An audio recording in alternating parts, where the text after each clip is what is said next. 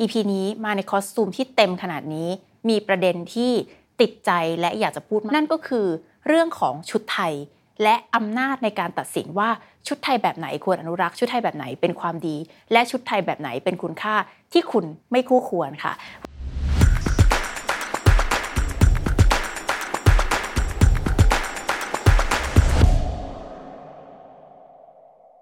วันนี้ก่อนที่จะไปที่เนื้อหาสาระของเรานะคะ ขอ disclaimer ชุดของตัวเองก่อนนะคะเเลือกที่จะใส่ชุดพี่น้องประกาศกยอมาเต็มยศขนาดนี้ ก็ด้วยความที่อยากจะทำให้เห็นว่าชุดที่เราเรียกกันว่าชุดไทย หรือเอาจริง ๆ แล้วก็คือชุดของคนที่อยู่ในประเทศไทยเนี่ยมันควรจะเป็นชุดอะไรก็ได้ และตราบใดที่เราใส่มันด้วยความเคารพ หลายคนอาจจะบอกว่าคุณไม่ใช่ประกาศกยอ คุณไม่ใช่คนนั้นคนนี้คุณไปใส่ชุดของเขาได้ยังไงชอบคิดว่าใจความสำคัญก็คือ คุณใส่มันด้วยจิตสำนึกและความรู้สึกนึกคิดแบบไหน ถ้าใส่มันด้วยความรู้สึกเคารพ และอยากจะให้คุณค่ากับชุดนั้น ทุกคนก็ควรที่จะใส่ได้นะในทางตรงกันข้าม ถ้าคุณใส่เพื่อที่จะบอกว่าชุดแบบนี้มันดูตลกขบขันเป็นคนป่าคนดอย อันนั้นก็เป็นเรื่องที่ต้องถามจิตใจตัวเองแล้วว่า คุณได้คำนึงถึงคุณค่าความเป็นคนของเจ้าของชุดชาติพันธุ์เหล่านั้นหรือเปล่านะคะทีนี้เข้าเรื่องทำไมอยู่ดีๆ ช่อถึงอยากจะใส่ชุดแบบนี้และอยากจะพูดถึงประเด็น ชุดไทยขึ้นมาจำได้ไหมคะ ไม่กี่วันมานี้ มีข่าวรัตนโกเซิร์ฟใส่ชุดไทยไปไถสเก็ต รอบเกาะรัตนโกสินทร์เรื่องที่บอกว่าบนถนนเส้นเดียวกัน พี่น้องหมู่บ้านทะลุฟ้าทำไมโดนจับโดยอ้างพรบควบคุมโรคและพรกฉุกเฉินเรื่องควบคุมโควิด ในขณะที่ฝั่งรัตนโกเซิร์ฟแมสก็ไม่ใส่เว้นระยะก็ไม่เว้นสามารถทำได้ เรื่องนั้นชอบคิดว่าชัดเจนหมดแล้วนะคะว่า รบควบคุมโรคและพรกฉุกเฉิน เป็นข้ออ้างในการจัดการผู้ที่เห็นต่างทางการเมือง ไม่ใช่การควบคุมโรค และจริง ๆ แล้วไม่ว่าจะเป็นใครก็ควรมีสิทธิเสรีภาพ ในการแสดงออกบนพื้นที่สาธารณะเท่า ๆกันนะคะเพราะฉะนั้นเรื่องนั้นชอบคิดว่ามันชัดแล้วล่ะ แต่สิ่งที่อยากจะคุยให้มันชัดลงไปก็คือ ตกลงเพียงแค่ใส่ชุดไทยก็เป็นความดีแล้วหรอคะในประเทศนี้ แล้วชุดไทยแบบไหนกันถึงเป็นความดี ชุดแบบไหนกลายเป็นชุดที่ไม่เหมาะสม ในช่วงเวลาเดียวกับที่เกิดเหตุการณ์รัตนโกเซิร์ฟเนี่ยแหละค่ะ มีข่าวอยู่ข่าวหนึ่งซึ่งก็ไม่ใช่ข่าวเล็กนะคะ เป็นข่าวที่แพร่หลายในโซเชียลมีเดียก็คือมีผู้ชายคนหนึ่งโพกผ้าขาวแดงไปนั่งกินไอศครีมร้านดัง แล้วปรากฏว่ากินกินอยู่ มีลูกค้าร้านเดียวกันลุกขึ้นมาชี้หน้า ด่าว่าเป็นกะเหรี่ยงไม่ใช่คนไทย แล้วบังคับให้ร้องเพลงชาติเพื่อพิสูจน์ว่าเป็นคนไทยหรือเปล่า บอกว่าคุณเป็นกะเหลี่ยงเป็นตัวอันตรายทำให้เขารู้สึกไม่ปลอดภัยนะคะก็โชคดีที่คนที่อยู่ในร้านนั้นช่วยกัน ปกป้องแล้วก็เถียงแทนคนที่โพกผ้าโพกหัว แล้วทำให้ดูกลายเป็นชาว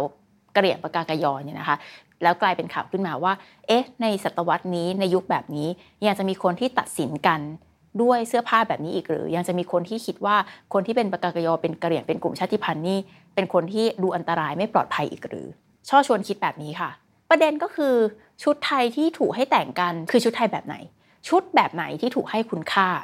ปฏิเสธไม่ได้หรอกค่ะว่า ชุดไทยที่ถูกยกย่องเชิดชูว่าเป็นสิ่งที่ควรอนุรักษ์เนี่ยในภาพจำในหัวของคน มันก็คือชุดไทยแบบที่เราเรียกว่า ชุดไทยพระราชทาน หรือชุดไทยพระราชนิยม เวลาคุณพูดว่าต้องอนุรักษ์ผ้าไทยอนุรักษ์ชุดไทยเนี่ยคุณไม่ได้หมายถึงชุดแบบนี้ ใช่ไหมคะ อย่าหลอกตัวเองนะคุณกำลังคิดถึงชุดที่เป็นชุดไทยจิตรดา คุณคุณพูดถึงชุดผ้าไหมยกดอกอะไรต่างๆ เหล่านี้ ในขณะที่ชุดที่เป็นชุดชาติพันธุ์แบบที่ชอบใส่อยู่นี้ มีคุณค่าเป็นเพียงสินค้า เป็นแฟชั่น เป็นของที่โอเค คุณอาจจะบอกว่าส่งเสริมอาชีพ ไปซื้อแล้วก็ทำให้ชาวเขาชาวพี่น้องชาติพันธุ์มีรายได้ที่ดีขึ้น แต่ใส่เข้าไปกลายเป็นว่าคุณถูกมองอย่างหวาดระแวง อาจจะทำให้คุณถูกมองว่าเป็นภัยต่อสังคม หรือว่าเป็นคนที่เขาไม่อยากอยู่ใกล้ แต่พอกลับมาที่ชุดไทยที่ถูกชื่นชม ชุดไทยถูกชื่นชมมากนะคะ ระดับว่ามีมติคอรมอ7มิถุนายน2554 ให้ข้าราชการเนี่ยแต่งชุดไทยสัปดาห์ละหนึ่งวัน แล้วก็ก่อนหน้านั้นก็มีมติให้นักเรียนแต่งชุดผ้าไทยไปเรียนสัปดาห์ละหนึ่งวันด้วยนะคะ มีความชื่นชมกันแบบนี้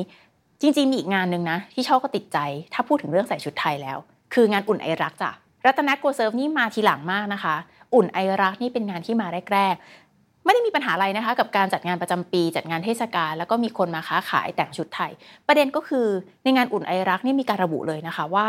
สามารถใส่ชุดไทย ย้อนยุครัชกาลที่ 5 หรือชุดในสมัยอื่น ๆ มาได้ เพื่อมาร่วมงาน หรือใส่ชุดสุภาพธรรมดาก็ได้ แต่ถ้าเป็นชุดไทยอย่าใส่ชุดที่มีความโป๊เกินไป มันจะไม่เหมาะสม ความเป็นไทยที่เป็นไทยที่แท้จริงที่เป็นไทยเมืองร้อนที่เป็นไทยชาวบ้านไทยไพร่ไทยทาสเนี่ย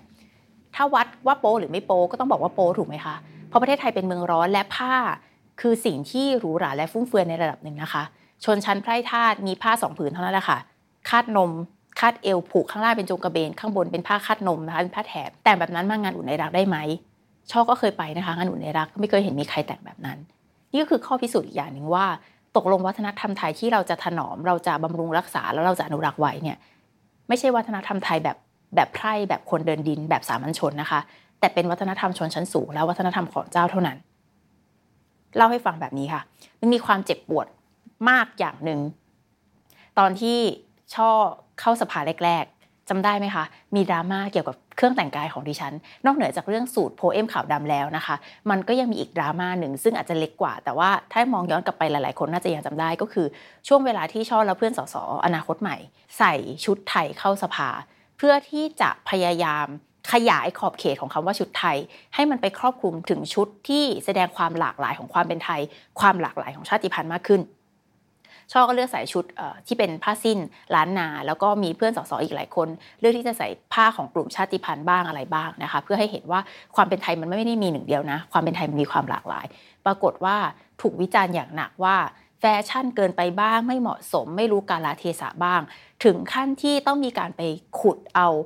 ระเบียบข้อบังคับการประชุมสภามาดูว่าตกลงชุดแบบนี้มันใส่ได้หรือไม่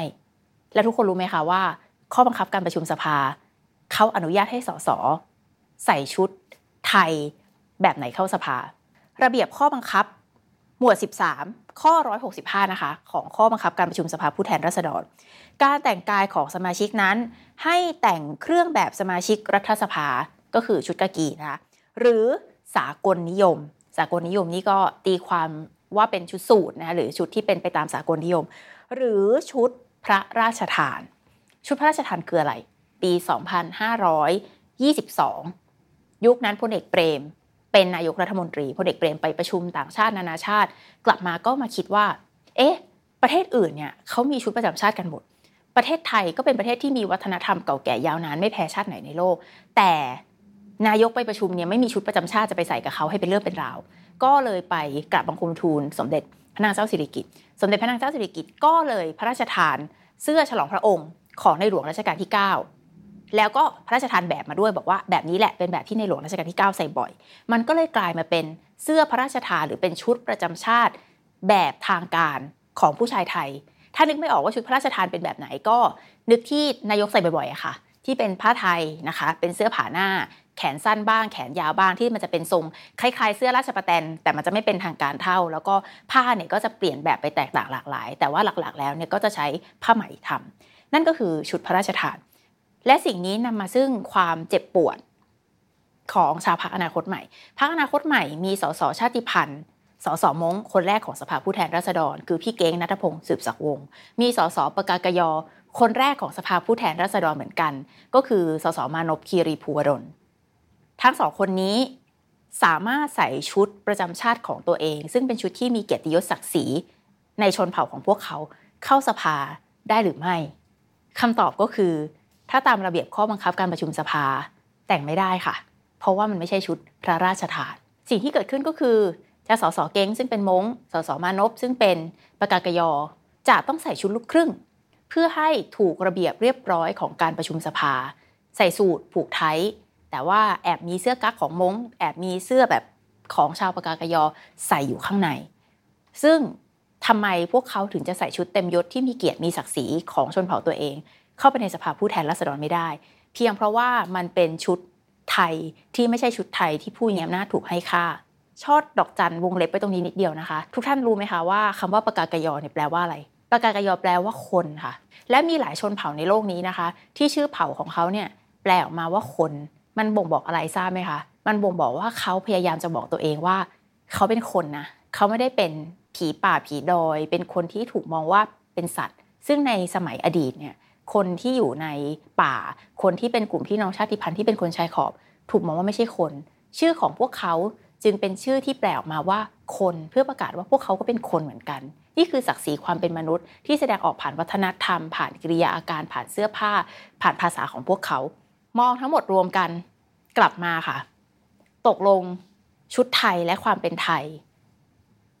ถูกสถาปนาโดยใคร ชุดไทยความดีงามแบบไทย ถูกสถาปนาโดยชนชั้นนำและผู้มีอำนาจ สุดท้ายแล้ว ความเป็นไทยมีค่าแค่แค่เพียง